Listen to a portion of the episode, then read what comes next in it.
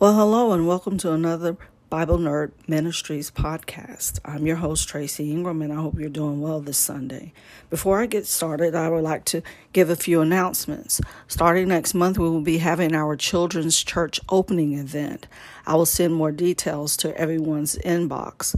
Also, I would like to encourage all of you to get started with a Bible reading plan. It's a wonderful thing to be involved in, and I promise you, you will benefit from it.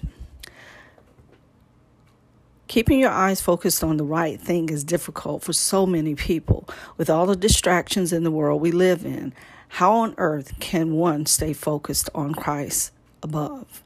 My message today is staying focused on Christ, and our key scripture is Colossians 3, verse 2.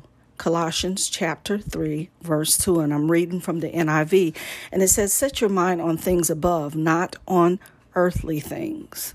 I repeat, set your mind on things above, not earthly things. Now, staying focused on Christ means keeping your eyes focused on Him, keeping your eyes and your mind fixed on Him. It means keeping Him as the focus of your life. Staying focused on Christ means putting Jesus above all things of the earth, i.e., spouse, children, parents, job, etc.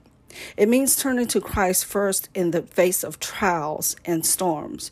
It's a way of living, it's knowing Jesus is the center of your life. Living life with Jesus as the center requires you to do things tied to Him every day, not just once in a while or only when you face trouble. Having your eyes and mind fixed on Christ means having a close relationship with Him. Now, here are three ways to stay focused on Jesus every day. Number one, begin your day with prayer. How do you start your day? Do you grab your phone and start scrolling through social media? Or do you turn on the TV and watch the news or your favorite TV series? Do you know starting your day with a few minutes of prayer with Jesus invites him into your day? Prayer at the start of your day plays a huge part in your focus on the Lord and your mindset. It lets you know that Christ is listening to you and you should be listening to him as well. Prayer draws you closer to Christ and you will begin to have a close relationship with him. If you have never understood that part, prayer draws you closer to Christ and you will have a close relationship with him. Now's the time to believe that and to understand that. Number two, read your Bible every day. Now, this is a must. I mean, I, I can't even begin to keep telling you this over and over again. Reading your Bible every day. Spend time daily in God's Word, reading and studying the Bible. Don't just read your Bible, but meditate on it, study, and research it, and apply it to your life. And also, this way, you will know the Bible for yourself and you won't be swindled by anyone who is a wolf in sheep's clothing, giving you false witness to the Bible and giving you false words of the Bible. You'll know it for yourself. So that's a wonderful thing as well. Knowing that Bible for yourself is a must. I repeat, it is a must. The very best way to keep your heart focused on Christ is to keep scripture close to your heart. Read a devotional, participate in a Bible study, or take up a Bible reading plan to guide you in your daily readings. As I spoke in the announcements, reading, you know, get involved with a Bible reading plan, get involved in it. That way, you'll be able to read your Bible each and every day. You don't have to have a Bible reading plan that has you reading like five scriptures. You can get involved with one that has you reading maybe two or one scripture, uh, I mean, uh, one or two chapters a day, I meant to say. You don't have to have one that has you reading five chapters each and every day and you probably can't keep up with it. So find you one that applies to you and that will be able to, you know, suffice towards your needs, not others. And number three, and finally, spend time giving Christ praise and thanks. Spend time giving Christ praise and thanks. After all, he died on the cross for our sins. Why not show gratitude and praise for someone who died for you? Why wouldn't you do that? I mean, for real. Somebody take a bullet for you. Hey, show them uh, gratitude and praise. He died on the cross for you. He died on the cross for your sins. Why not show him gratitude and praise? While it's good to share your concerns, questions, and struggles with God, make sure you're also taking time to praise him and thank him. Praise him and thank him. In other words, praise him for who he is, not just what he is doing in your life or what you want him to do. He's God Almighty, he's a sovereign God, he knows all and he sees all praise him for who he is.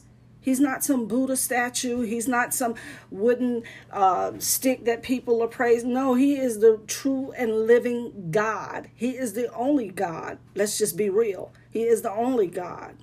Thank him for all his goodness and faithfulness. He will always be with you wherever you go. He will never leave you nor forsake you. And that's his that's his promise to all of us.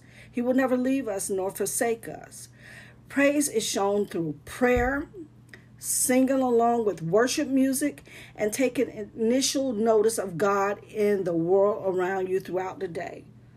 When you when you're going uh, out and about throughout your day, or you're going to work, or wherever you may be, whether you're just at home or you may just be with the kids spending time, always remember God is with you. He's with you wherever you go. Take some time to notice that in your world. Take some time to notice that in your world. In other words, what I'm speaking here today is staying focused on Christ, knowing that He is the center of your world. He He should be your everything. You should put Him first and foremost before anybody. I don't care what other people tell you. I don't care what other people try to convince you. Oh, you should have your children first. You should have your your husband or your spouse first. No. God comes first before anybody on this earth. And if you can't get that through your thick skull, you will never make it into his kingdom. You will never be a part of royalty because he is a jealous God and he would have us to put him first before anybody. So, in conclusion, I pray that when you are catching a view with all the things in your life, that you make sure to keep Christ first and center. Make sure you keep your eyes focused on the right thing, the main thing, which is Christ Jesus up above. He would not want you to have anyone to be the center of your life except for Him. I pray that this message gets across through you. I pray that you start getting into your Bible and reading the Bible, making sure that you apply it to your life. Meditate on what the Word is saying, apply it to your life. In other words, do what it says. Don't just read it, but do what it says in the name of Jesus. In the name of Jesus. And I pray that you will come back again next week for another Bible Nerd podcast. Once again, I'm your host, Tracy Ingram, and I hope you have a blessed day. Well, hello and welcome back to another Bible Nerd Ministries podcast. I'm your host, Tracy Ingram, and I hope you're doing well today. I want to speak to you about how to study the Bible. Um, it was recently brought up to me, you know, one of my members was um, speaking about someone told them that, you know, the only Bible that they should be referring to or the only version that they should be referring to is the King James Version, and this is not so. See, this is where we start getting into um, religion, you know, things that people just m- make up over the years. Oh, you're supposed to do this, you're supposed to. No, when you don't understand something, there's more than one way to do things. There truly is more than one way to do things. I know that you've heard that saying before, and it, because it's true. If a person doesn't really understand um, one version of something, they might understand another version of it. So, this is the reason why we have so many different versions of the Bible and so many different um, languages. You know, you've got it in Greek, Latin, you, you've got it in so many different languages, you know for people to understand. But then there are different versions. There is the King James Version, the NIV, the NASB, you've got the NKJV. I mean, you've got so many different versions of the Bible. Don't feel like you should only, excuse me, be stuck with one version to read from, to study from. You can switch it out. It's okay to have the King James Version because that's the one that everybody knows, King James Version. But then there are times where even me included myself, I read the King James Version. I'm like, well, I don't really understand what that's saying. Let me go ahead and do some research and go ahead and dig deeper into what this is saying and what it means to me and what it's supposed to mean for me to understand. Because that's the whole reason of us reading the Bible is so that we can apply it to our lives, meditate on it, and apply it to our lives. Application, apply it to our lives. So, I wanted to go over some of the different versions. I wanted to be able to study some of the different versions for my church members because I don't want us to be in the dark. You know, this is the new day and age, you know. It's like a person trying to tell you, and well, this is one thing that I do say about this, what I'm getting ready to say. It's like a person trying to tell you, well, you should only have um, a Bible that you can grip, you know, tangible, hand, you know, paper. But that's not necessarily true because we all know nowadays it's a lot of stuff that's digital. A lot of things, you know, when you're getting your check now, a lot of people have gone, you know, paperless, you know. So there are are books that are ebooks. You got your Bible that's in the ebook form. You've got all these different things. In other words, I don't want us to be people who are in led in the dark, who's in the dark. No, we're supposed to be in the light.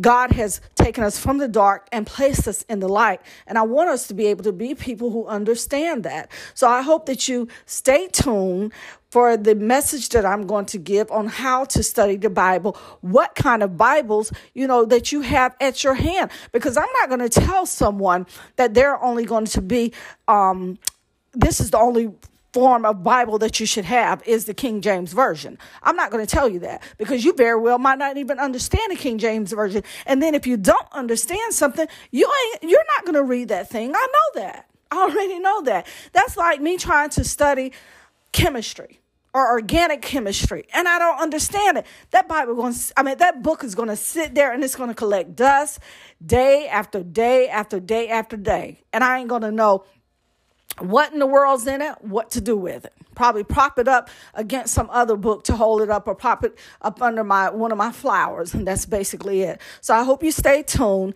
and enjoy this message that I'm giving you.